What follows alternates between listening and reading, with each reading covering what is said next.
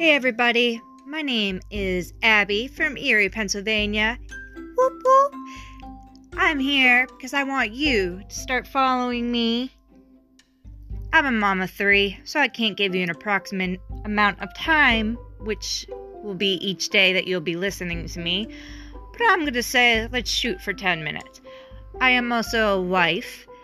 I'm a part time worker at a plastic surgery office here in Erie, but I am planning on talking to you about real life things that I like to talk about. I'm trying to stay sane, so a lot of you mothers, you might want to listen to me. We can giggle, we could laugh, we could cry about things, but let's just have some fun, huh? We need laughter in this world. So see you soon.